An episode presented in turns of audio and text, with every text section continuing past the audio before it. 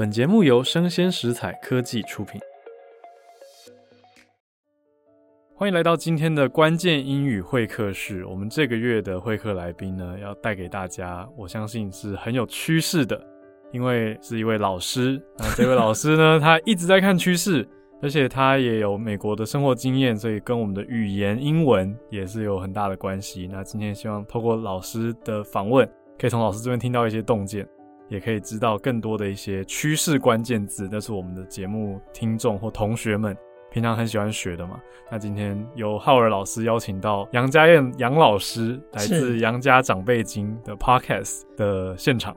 那今天杨老师欢迎你。是，谢谢谢谢哈尔的邀请，还有各位听众大家好，我是杨家燕，这是我中文名字，你们也可以叫我 Steven，这是我英文名字，或者你们不想要这么客套，你们也可以叫我老杨。老杨也可以，或叫我长辈也可以哦，因为我有个节目叫《杨家长辈经》，很多年轻朋友也都叫我长辈。大家可以从老师的节目听到很多的趋势跟观察，老师有不同的系列。那之后我也会出现在老师的节目上，跟老师跟大家讲一下。等下今天 Steven 老师来跟大家，杨老师跟大家。分享哦，我觉得可不可以先从老师的英文学习经验开始切入？这是我每次问所有来宾都会先讲的。是，对，好，哎、欸，那我就回忆几十年前哦，可能半世纪以前哦，我开始喜欢英文是因为喜欢英文老师。哎、欸，一次画出好多重点。第一个，老师有提到你喜欢英文，是；第二个，你喜欢老师，是是哪一种喜欢？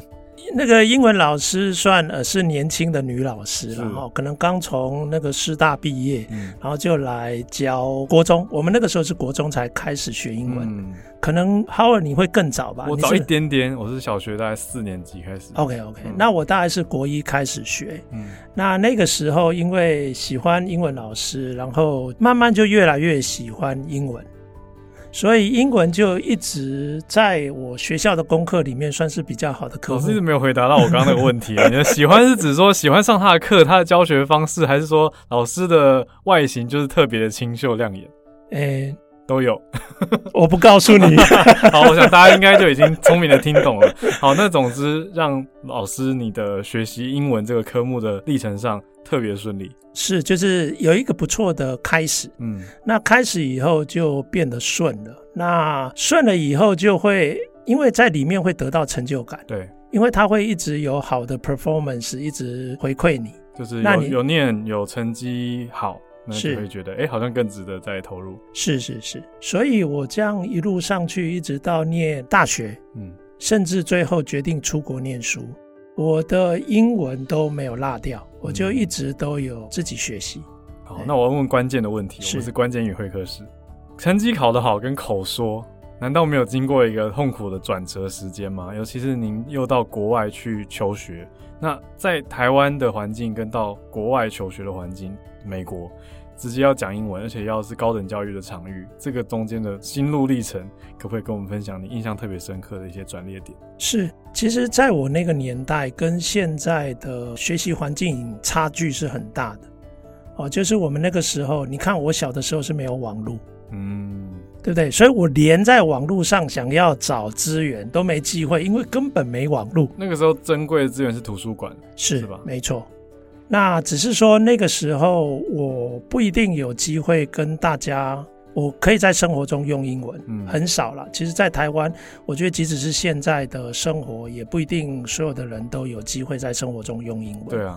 但是我又觉得，好，那如果口语的能力，我必须要到，比如说国外念书。留学的时候才有办法磨练，我觉得也没有关系。至少现在我要把一些基础打好，比如说我的听力要好，嗯，那我就会试着所有的课，我都会想要去朗读它。哦，哎，这是一个关键学习法，各位。是，那这个朗读它就会造成我的听力的记忆。嗯，所以有一些用语，有一些字，我就有声音，同时对。不只对它的拼法可能有印象，其实我的耳朵也有对这个词的识别力，嗯，所以就是一直不断念。那我自己觉得我不是很聪明的人，所以我喜欢一遍没有到熟，我可以十遍，十遍还不熟，我可以二十遍，不介意重复。是。我希望一直重复，所以我是一个不贪多，嗯，但我希望每一次我只要阅读、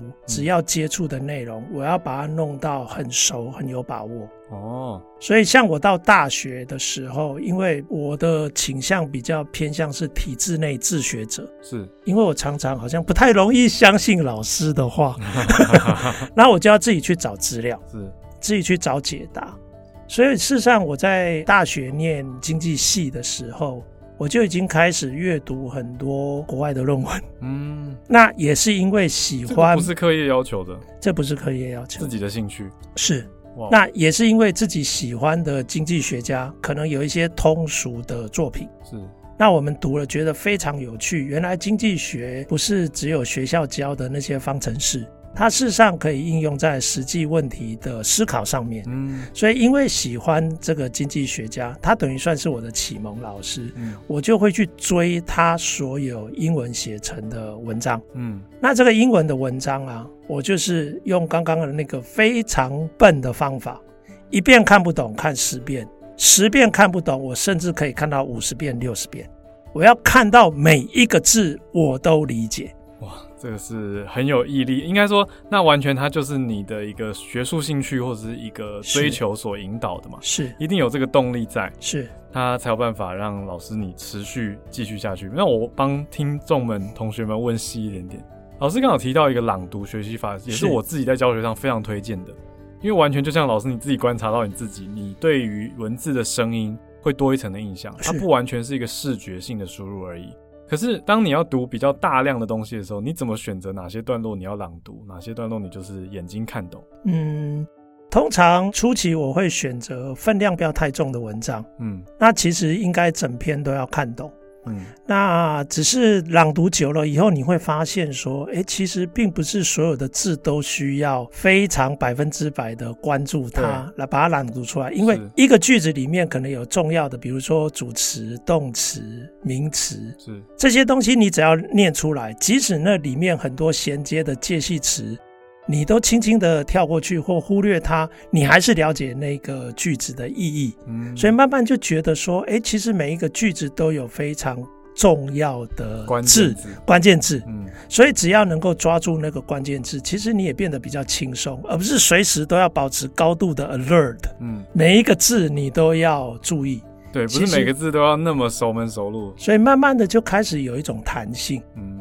就是这样，一开始我也不是这样，就是念久了以后，开始找到某一些逻辑，或某一些原理。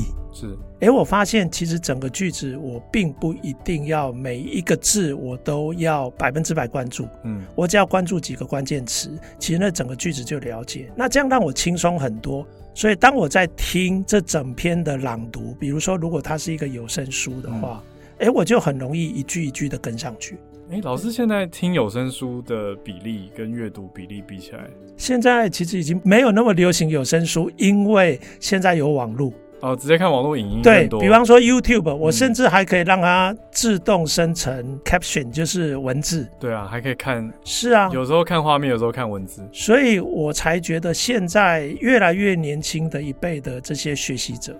他们也有好多没有出国，其实他们的英文都学得非常的好，就很像让人家以为他们已经出过国，甚至在国外住了好多年，甚至有时候学的比在国外住的还好嘞。没错，嗯，这真的是现在透过网络资源有办法做得到的事情。所以我觉得以新一代的来讲，我就会觉得，哎，你们有更多的资源，其实跟我们当时相比。如果我当时有网络的话，我认为我英文会学得学得更好。哇！现在各位年轻的听众就感觉到窘迫，没有借口了。没有，我说这 这也是实话。老实讲，这个是很符合真实的学习情况的。那我今天就要借我们今天难得的时间，再跟老师就两题再深入探讨。就是刚刚提到关键字很重要，我想说，哎，老师可以跟我们分享一些 ESG 或者您所关注的领域的关键字。然后等一下也要再多跟老师讨教的是说。老师常在读《经济学人》这个非常有名的英国的刊物嘛，是是是。那他也被大家认为是蛮优质的经济跟整个社会观察的，你说政治政论都有相关的刊物。所以我相信有一些听众也是，哎、欸，一直想要一窥唐奥，可是不知道怎么开始。那我们等一下两个都可以来探究，很贪心，但可以先从关键字开始下手。好。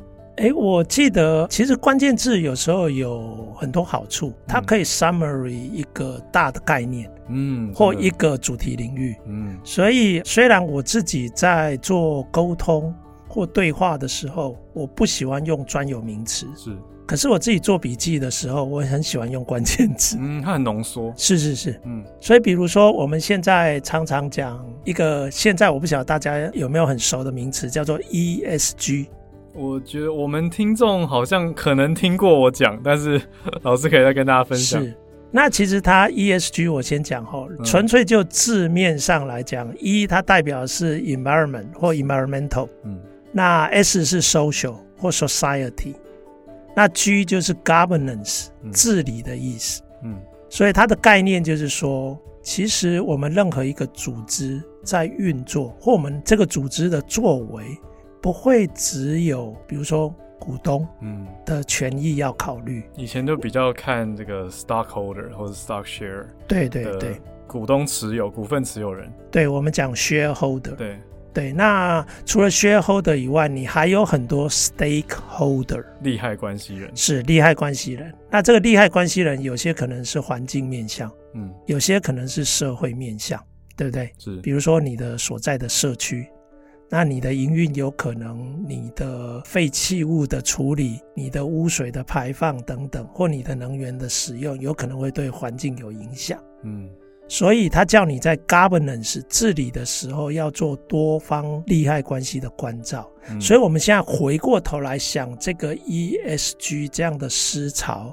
其实又有一个名词来涵盖这整个思潮，它叫做 stakeholder capitalism。所以是我们刚刚讲那个利害关系人的一种利害关系人资本主义。哦。那其实它基本上并没有要推翻资本主义，它只想改良资本主义。嗯。就像我概念上我刚刚讲的，如果你只考虑局部的利害关系人利害，例如 shareholder，嗯，你有可能会牺牲或忽略了其他的利害关系。嗯，比如说月黑风高的时候，你排放废水，有毒的废水，嗯，这样是你的环境其实处理成本节省了，因此 shareholder 的利害往上推了，对，对不对？可是你这个时候，因为你只顾全 shareholder 的利害，你并没有考量到说，其实你已经伤害了，你已经制造了这种环境的代价跟成本，嗯。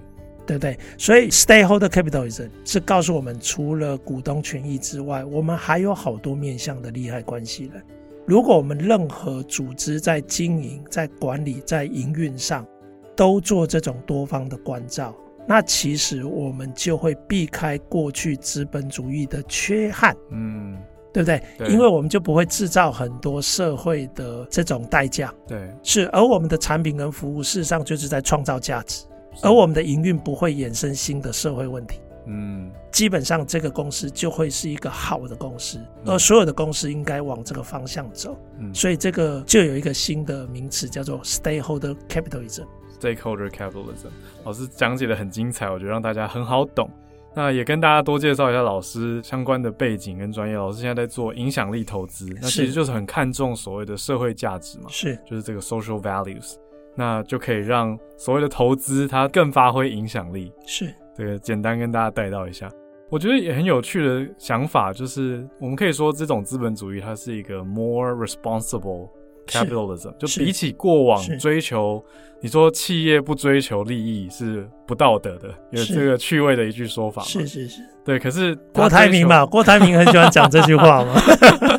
但是我们当然不能说啊、呃，企业不能不追求利益，没有错啊。对，可是同时他也要有更有责任嘛。是，所以我觉得这几年的全球思潮，还有我们看到各个企业在追求的东西，也的确是在这个趋势底下。是对啊。那除了这些关键字，老师还有没有什么影响力投资啊，或者是这个 ESG 相关领域，可以帮助大家在更能够去听懂跟看懂相关文章的一些。好，那我讲几个重要的人类在这些思潮上发展的里程碑哈。嗯，有一个其实是欧盟的碳边境调整机制，嗯，在二零二一年的联合国气候变迁大会提出来，它叫做 CBAM 哦，它其实就是碳关税。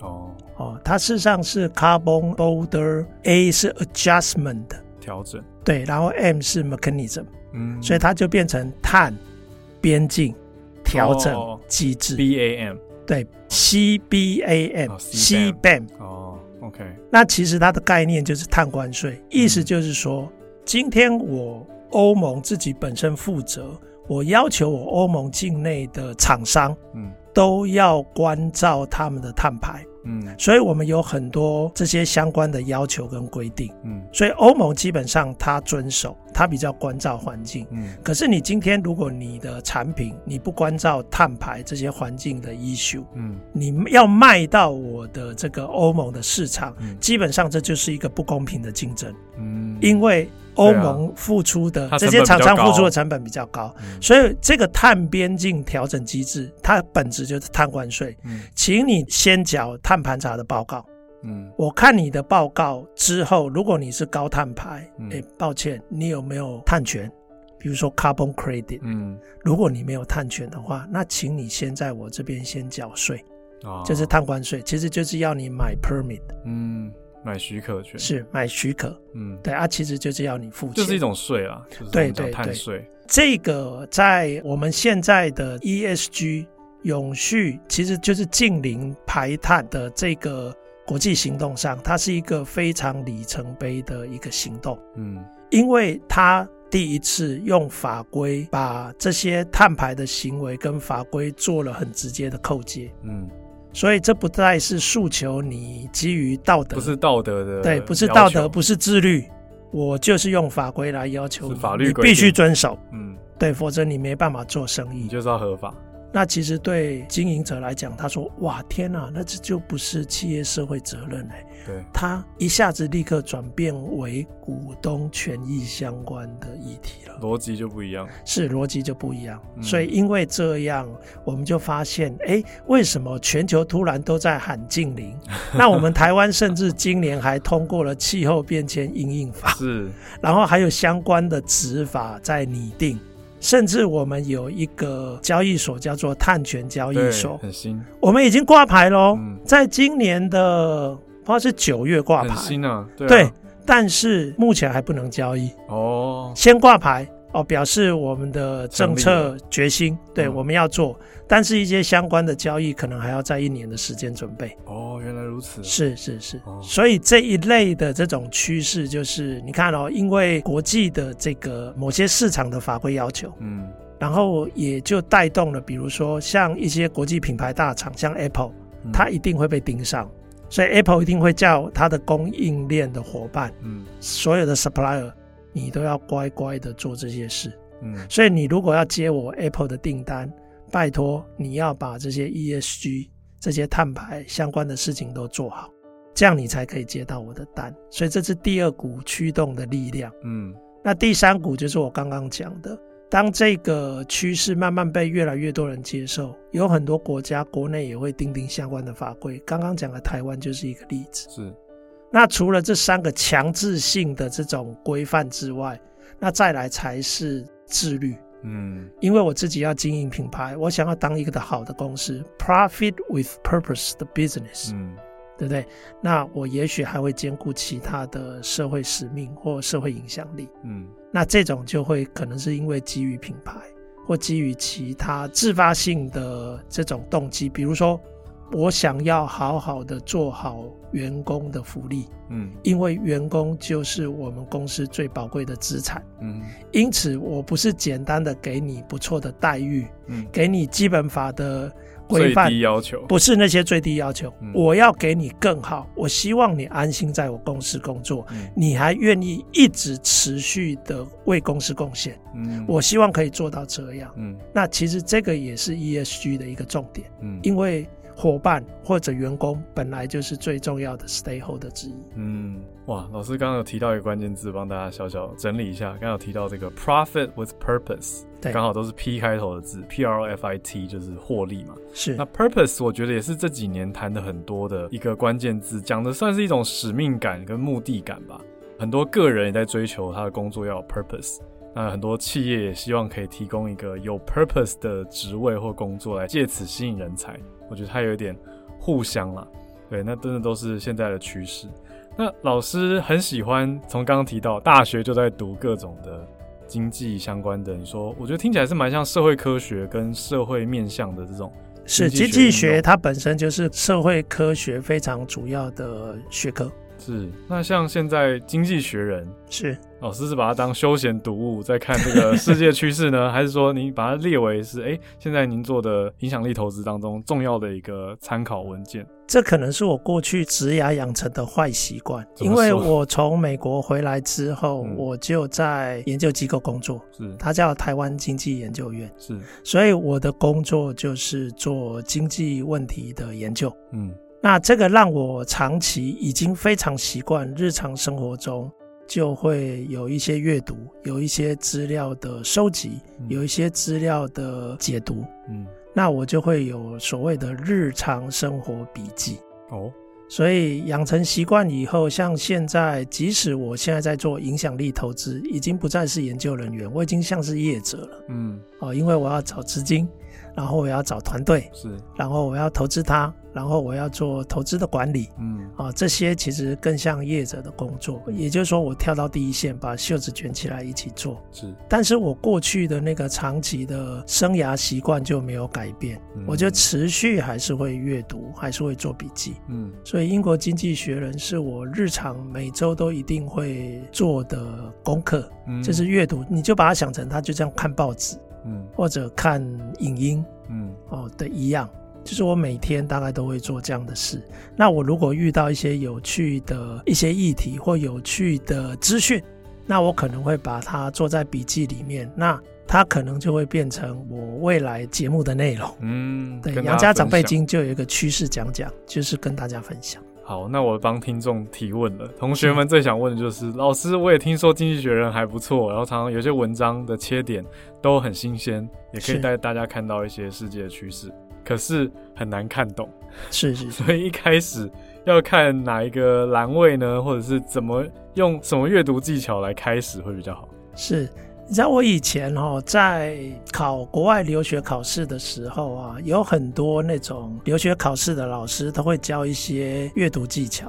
嗯，比如说他会叫我们看整篇文章的最开始的第一段第一句主题句，对，然后每一段之后就看第一句跟最后一句，是，然后最后也要看最后的结尾。对，那我发现，在英国经济学人的文章行文风格上。第一段通常都是在破题，嗯，所以反而会有很多谈闲话的时候。对啊，他很喜欢铺陈，是是，描述场景或是一个有点像是在读散文。对，所以你要看重要的讯息啊，其实我觉得最节省的方法是看最后一段哦，因为最后一段其实就是所有重点的 summary 结论摘要。是。那假如这篇文章你觉得不会太长的话，我是建议有一个整段的时间，比如说我还蛮喜欢用周末，嗯，礼拜六早上的时间，嗯，我就是在阅读这些文章，嗯，那所以我有一整段的时间，然后用很清爽、很轻松的心情，嗯，那我就会看。那我还是过去养成的习惯，每一个不懂的字我都一定要弄懂，哇。然后，英国经济学人他也很特别，他大部分的文章现在都有朗读哦，对的功能，网页版是朗读的。所以，对于那些希望能够练习英文跟语言能力的人，其实我觉得他已经变得更友善了，嗯，因为他不只让你看文字。它也让你听声音，对，而且它还让你有知识或资讯上的收获，嗯，所以我个人是还蛮乐此不疲的，嗯，所以就要看大家的习惯，也许一开始可以先挑短一点，然后自己比较熟悉的领域，嗯，然后或者你想要挑战，举例来讲哈，我以前有一个很奇怪的习惯，就是。比如说我在学校，如果我暗恋一个女生，那我就会很痛苦，晚上会睡不着。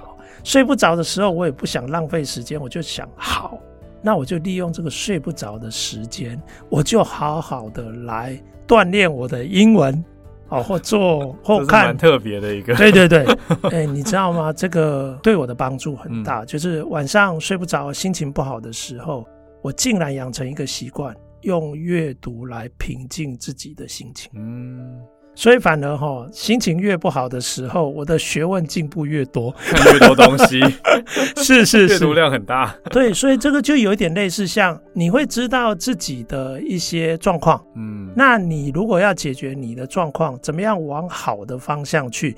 哎，其实我前一阵子听过一个，我觉得蛮有智慧的一句话，嗯，他说千万不要浪费任何一次危机。这是不是丘吉尔的？哎，对对对，好像是是是。什么？Don't let any crisis go to waste。对，嗯，没错。所以就有一点类似像，哎，你有没有可能把问题转成一种转机？嗯，反而转成对你有正向影响的这个方向。哇，这太有趣。是，所以你看到我的阅读习惯，竟然是因为我为了要平静我自己的情绪，嗯，而养成的。嗯，我这个真的是很怪，倒是不一定怪，因为说不定我们这个关键英语教室有些听众可能也是听这个节目来平静自己的心，然后顺便学一些英文单字。是，是，是，我觉得哎、欸，那就跟老师在做的事情其实很像啊。我可以跟老师交流一下我自己跟经济学人的一个小经历啊。是，就我最早也是经历过看不懂，到后来怎么看懂呢？是从研究所的时候得到其中一个老师，他给我的一句话很简单，他说啊，你就不要想着你每一本都要整本看完。他说：“你就看那五篇 briefings，那如果真的没时间，就跳到最后一页去看那个 editorial，看社论。哦，这是当时老师给我，我觉得老师使用的技巧是说减少我们阅读者自己的心理负担，那完全符合老师刚刚说带着那个轻松的、清爽的心情去看。”哎，我分享一下哦。其实我觉得英国经济学人是我见到，就是我有看到他的转变。嗯，我觉得他越来越友善，越来越有跟上新媒体的一些演进。哦，所以他有在进化。嗯，举例来讲，如果你订阅他的 EDM，就是所谓的电子报，是。他每一天都会给你他的选录的文章，就看你要不要点阅。对，所以比如说这个对我来说是超级方便，因为我并不需要每一篇都看。哦，我只需要看我关注的。嗯，因为我是一个有目的的读者的话，我会自己去找关键的讯息来填到我自己的知识库里面。嗯，对不对？所以当他把 EDM 寄来给我那一天，我就已经决定。哦，那我时间够的话，我要看哪几篇？嗯、时间不够，我必须取舍。我要看什么？有点像，哎、欸，他做了一个编辑精选，是，但是你又做了个人精选，是，去筛选，所以就不会有那个资讯过多的焦虑感。是，而且他透过这些文章的撰写啊，他到了每一周会留出一个时间，告诉你说这几个特别热门的文章，嗯、他们的文献主要是来自于哪些出版物。哦，所以他还会有一天是专门在讲，对，就是在讲出版物哦背后的这个出版物。哇，可是这个对我来说，对有些同学可能阅读焦虑就会冒出来，就会觉得哦，我这些几篇都看不完，你还跟我推荐书？是，所以我就觉得大家千万不要贪多。嗯，你看我过去的学习经验，就是我不求多，但我每一个字我都要看清楚。嗯，所以其实我一篇文章为什么愿意念到五十遍？哎，念到五十遍跟草率的念五十篇文章，那个价值是那个效果是不同的。对对，杨老师追求的这个是求精不求多，是这个量没有那么多的追求，可是阅读的透彻跟理解的透彻性，你很追求。是我很希望一开始就先熟悉一件事，然后就立刻跟人交流。嗯哦，那有可能我会发现，哎，我只看一篇，其实我的知识很浅薄。哦，但是别人给我的对照刺激很大，嗯，我马上就可以立刻找到说，哦，原来我在哪几个重点我根本忽略了。嗯，其实这个就是一个重点，就是不要怕犯错，嗯，也不要怕失败，嗯，但是一开始你要先有一个基础，你才敢跨出第一步。哇。我觉得老师是很喜欢阅读的，因为老师的交流方式这样说起来也是把对方当成是一个 学习对象。对啊，是像是在阅览他的一些知识跟所学见闻一样，是，然后来跟自己的所知去激荡碰撞，然后再去有目的的去找更多资讯。是，还有一个习惯，我不晓得现在适不适用大家，大家就听，然后自己做判断哈。当我有了自己的一些系统性的看法之后啊。我阅读就变得更有目的性，嗯，所以我通常看一本书，我是先看它的目录。那他会挑着看吗？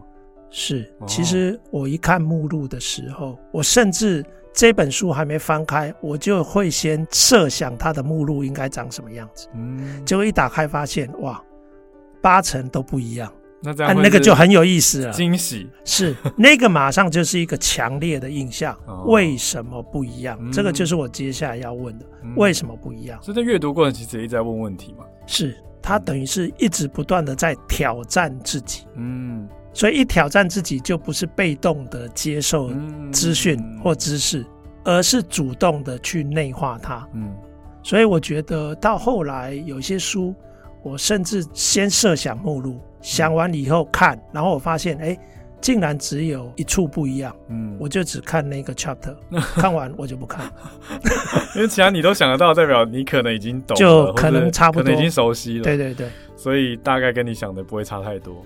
但是，哎，没有想到的那个部分，可能就是新的东西。或者是一些比较特别的切入的角度，但这比较适用在你熟悉的领域。我在念研究所的时候，特别倚重这样的方法，所以我的阅读量就非常的巨大。哦，研究所的这个阅读要求也是很高啊，是是，是常常很多研究生都是最痛苦，就是觉得啊，每个礼拜的那个 reading。然后下个礼拜要带着那个没念完的心情进教室，就会压力很大。是，所以我是想给听众一个建议，就是说我这种有点类似像是专业研究人员的阅读习惯。是。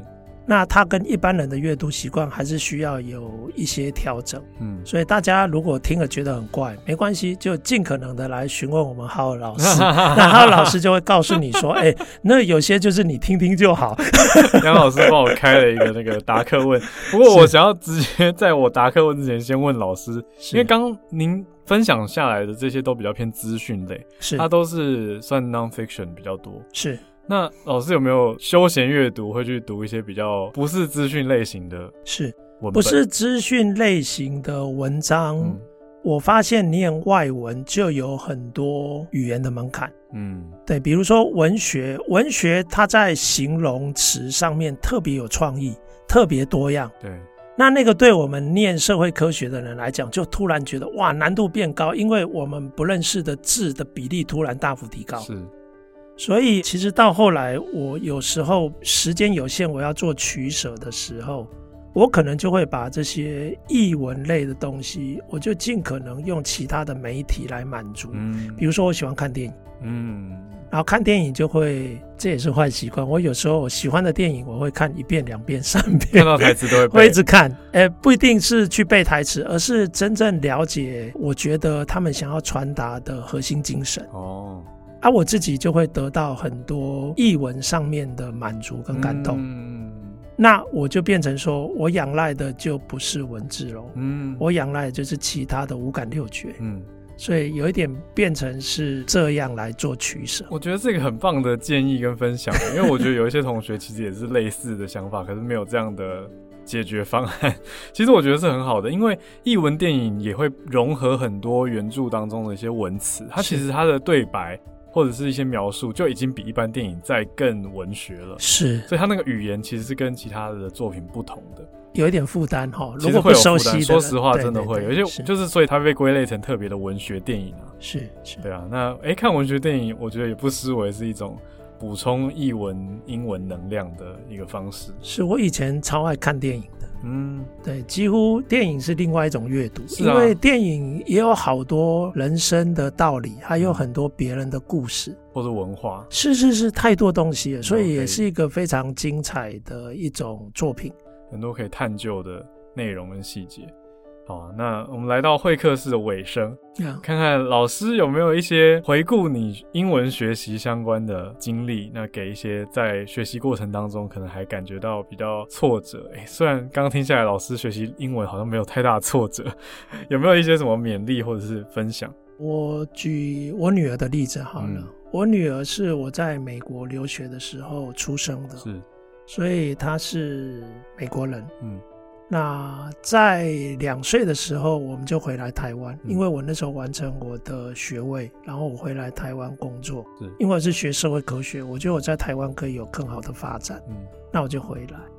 那那个时候我就想说，哎，那小朋友因为他有美国籍，嗯，因此我就有了一个选择，就是他未来求学的时候，他可以选择台湾的体制学校，或是国外的体制学校。哦所以那个时候，我自己的想象是，我希望我的女儿是一个成熟的台湾的基础，是再去添加外国的这些新的东西。嗯，所以她就有点类似像是百灵国，对，她也许是多重的文化背景。嗯，我希望她是这样的人，是，我觉得她比较能够跨，比较可以用更 open-minded 的这种方式来面对这个社会。是。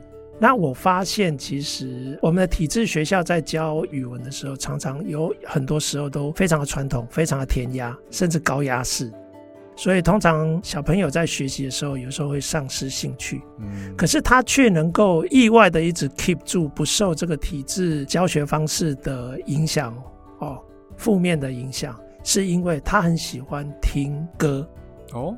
对，所以他从西洋歌曲一直不断的 pick up 这些语文，嗯，这就很像我，周遭他的朋友也有一些是因为喜欢打电动玩游戏，嗯，所以从游戏里面去学语言，嗯，所以我觉得你最好能够找到一个你感兴趣的东西，嗯，那因为这样，哎，兼着你就。搭便车也来学语言，那这样也许你一开始的抗力或门槛就会比较下降。嗯，那我觉得我很想诚心的建议就是说，我们大家都希望自己要更好，但是也许一开始不要贪多。嗯，我觉得一开始都尽可能的做自己做得到的，但是一定要持续的做。嗯，就很像你不要暴饮暴食。嗯，你每天正常三餐这样吃，吃到一个阶段你就发觉你长大了。嗯，你变壮了，嗯，你有力气了，你很健康。嗯，对，我是希望持之以恒，可能比那种暴饮暴食，可能我会更推荐。比如说，不要等到周末才来念英文，然后一念就念五个小时，压力很大。